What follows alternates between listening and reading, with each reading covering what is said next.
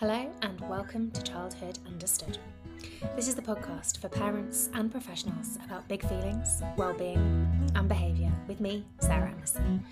I'm an early childhood specialist and parent, and I'm here to get the word out about how we can help children with their emotions, well-being, and resilience. This podcast is not about trying to change you, your child, or children you work with. Instead, my aim is to help make childhood understood so that the way we respond to children relationships we build with them develop naturally as we come to understand them and ourselves better. So, welcome to today's episode. Please note this podcast is for the purposes of education only and is not a replacement for personalised professional advice. Welcome to today's episode. Today it's a bit of a more personal one, and it's all about supporting children through the tough moments. Last Saturday, my 22 month old daughter had surgery to remove her adenoids. It's a really simple procedure that surgeons do day in and day out. But to us, as her parents, it was a huge moment, and I guess I just wanted to take some time to share my experience on a personal level of getting through those difficult emotions for her, with her, for myself, and as a family. Um, and I'm hoping that that might be helpful. If you're a parent preparing for a similar event or just a parent getting through challenging emotional times with your child. And if you're a professional, I would love you to stay tuned because it might offer some valuable insight into the families that you work with and the experiences that they're going through. So, here are some of the things that we did to get through it, some of the things that surprised me, and I guess some of the things I learned along the way too. Our daughter isn't quite two, so we were limited with how much preparation we could do in terms of talking to her about it all. We did, I guess, what is no- the normal stuff. We bought a couple of books about hospitals and we watched a couple of episodes of her favourite TV shows featuring doctors and hospital visits. I booked the week off following her surgery, and we both planned to be there to support her both on the day of the surgery and during the week afterwards. We you know, purchased a few new toys, nothing huge, but we got a new ball, a new colouring set, a couple of new books, with the idea that we could provide her with some new and interesting entertainment at the hospital, alongside, of course, taking a couple of her favourite toys for comfort. And we took a tablet with us as well so she could watch a couple of TV shows while we were waiting for her to go down for surgery. So we put, you know, a fair bit of thought into it all and, and spent the week leading up to the surgery really doing the best we could to stay uh, calm and relaxed about it. And, you know, we talked about it a fair amount and just kept reassuring each other that we had made the best decision we could with the information that we have in this moment. As I said, she's still very young, so we decided not to really talk to her about it in the run up to the surgery because it wouldn't have had meaning or context for her, particularly. And if it did have meaning, the idea of a hospital, as I'll talk about in a moment, isn't particularly a, a comforting one for her for various reasons. So we didn't really talk about it in the run up to it. Um, I mentioned it the night before and on the morning of the surgery, we explained to her where we were going and what was going to happen. And again, because of her age, kept it very simple. Just said, We're going to see the doctor, who she had met previously, so we called him by his name, and explained that the doctor would give her some special medicine to help her have a sleep. And while she was asleep, they were going to take out something called her adenoids, and that would help her to be able to have better night's sleep in the future and to make her breathing a little bit easier. Now, as I mentioned a moment ago, hospitals have been quite tricky for our daughter because she had a series of seizures earlier this year, and in fact, had one unfortunate visit when she was in isolation in a, an isolation room for over 24 hours in a room that didn't have a window. And so you can imagine a very, as our daughter is, a very on the go toddler, about 19, 20 months at the time, um, in, a, in a room, confined in a room, a small room, not able to leave, people coming in and out, masked up, gowned up, um, no window to look out of, even. It, it was quite stressful. And there was also a one parent rule overnight, and she had, until that point, never been away from either one of us overnight. So her first experience of separation from one of her parents came in really less than ideal circumstances. And we knew at the time that this had had quite a significant impact on her. We could see it in her emotions and her behavioural responses after the hospital visit, and we worked quite hard really for a good two or three weeks, I think it took to support her kind of emotional recovery, really, and re establish the bond that we felt that she felt she'd lost in that moment. But although we knew all of that, we weren't actually really quite prepared for her reaction when last week we got into her hospital bay. The hospital itself was fine. She was quite excited when we got there and looking around and all okay. Um, we met another lovely family who were waiting as well, and it was all going really well. And then when we actually got into her little bay, it was okay, but she recognised it as being a hospital room, I think, a hospital space. And uh, then at the first sight of a nurse, she panicked and clung to us. Um, so we weren't really, probably naively, um, we weren't really as prepared for that, I don't think, emotionally, as perhaps we could have been.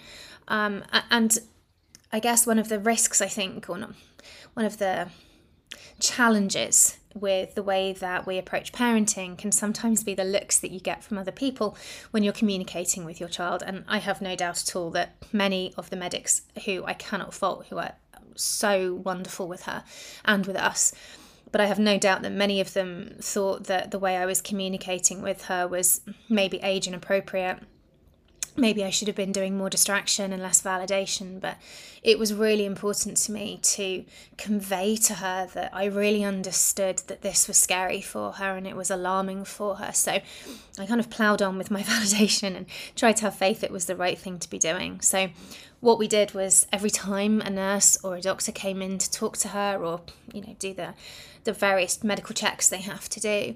We made a point of introducing them and letting our daughter know how much we liked and trusted them. So I would validate and say to her, I understand that you don't like them touching you. And then I would explain that we are only letting them do that because we trust them to help us and we believe them to be good people. Because we have worked really hard so far to raise her to know that, you know, she has bodily boundaries and she can say no if something doesn't feel comfortable for her.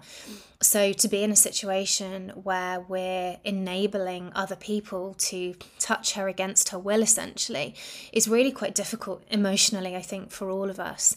Um, but we do want to distinguish between situations that aren't good and situations that are good for us and we'd made a choice that these doctors were good people and they were there to help us so we we said all of that to her and made sure she knew that we trusted the doctors and the nurses and actually by saying that not only did that sort of help to reassure her I actually found it incredibly calming as well as I was saying it because I was getting myself to a calmer place to reassure her that these were good people and they were here to help us. And as I did that, it, it reassured me as well.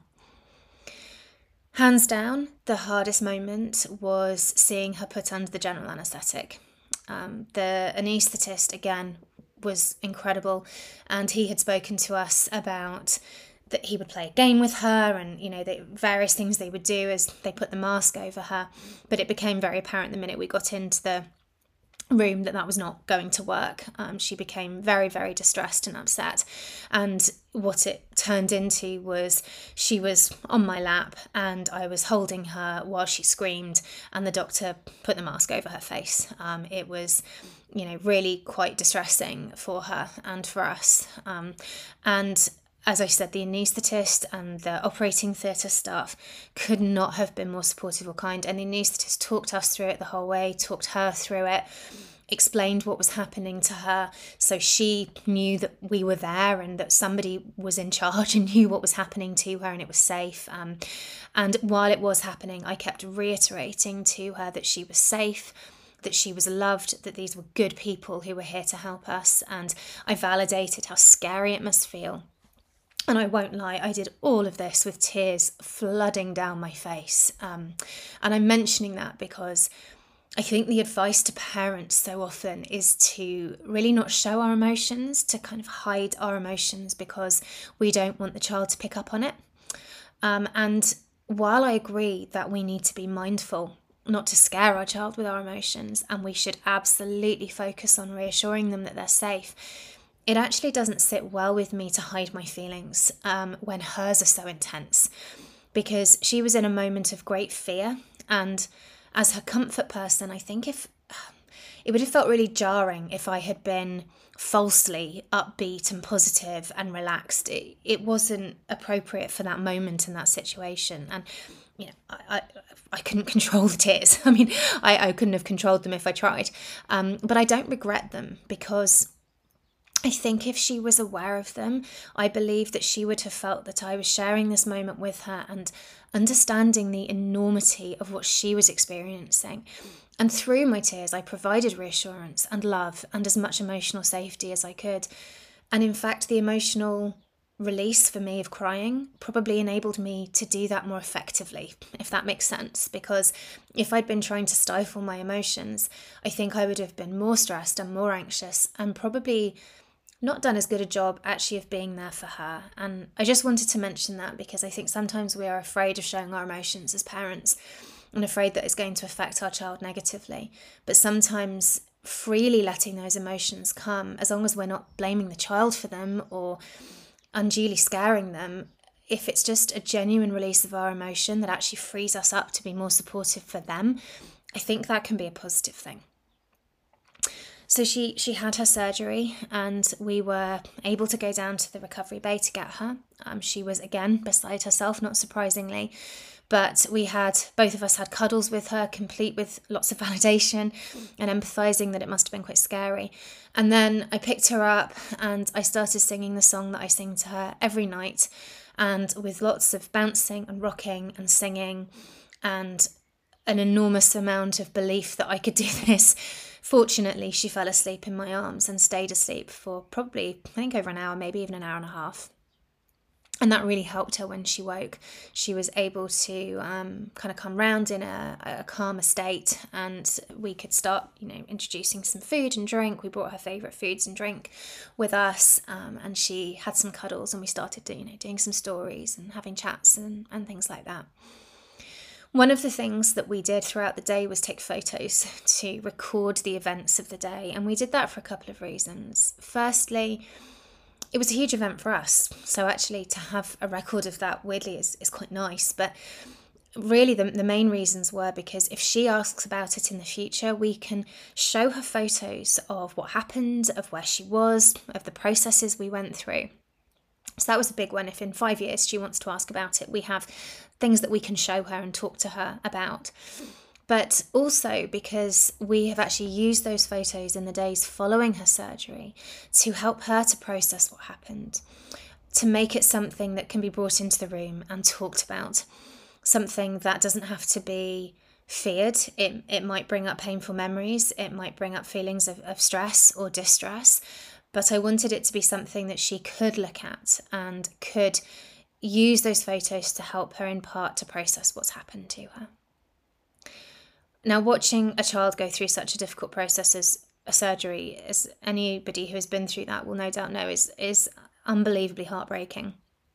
And I have to say, in my time as being a parent, probably that moment of watching her go to sleep under the anaesthetic was probably the most emotional I have ever felt um, in my, my parenting life so far.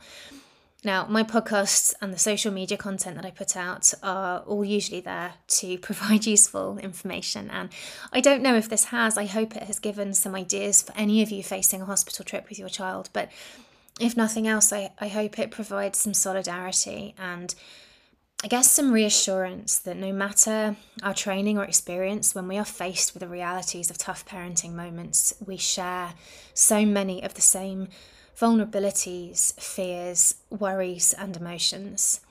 It may not be easy, but it's probably an inevitable part of becoming a parent, and I mean that in the full sense of the world, word. I don't just mean the moment in which our child is born or comes to live with us or enters our lives as part of a blended family, but the process of becoming a parent that's a lifelong journey of discovery, of joy, and inevitable heartache at times as well. And as I come towards the end of today's episode, I, I just want to leave you with the thought that When we go through these moments of heartache with our children, we and they learn and evolve. We learn that we can get through things together, that tough and stressful times can be survived together. And through it all, I think that we ultimately deepen our connection with them and they with us because we reach more shared understanding and we have these life experiences that we get through together. I think my takeaway message is it isn't just the joyous memories that form us as parents and children, it's surviving the tough times as well. This has been Sarah Emerson on the Childhood Understood podcast. Thank you so much for joining me. Stay tuned for more episodes that will help make childhood understood. And don't forget to hit subscribe to make sure you stay in the loop. See you next week.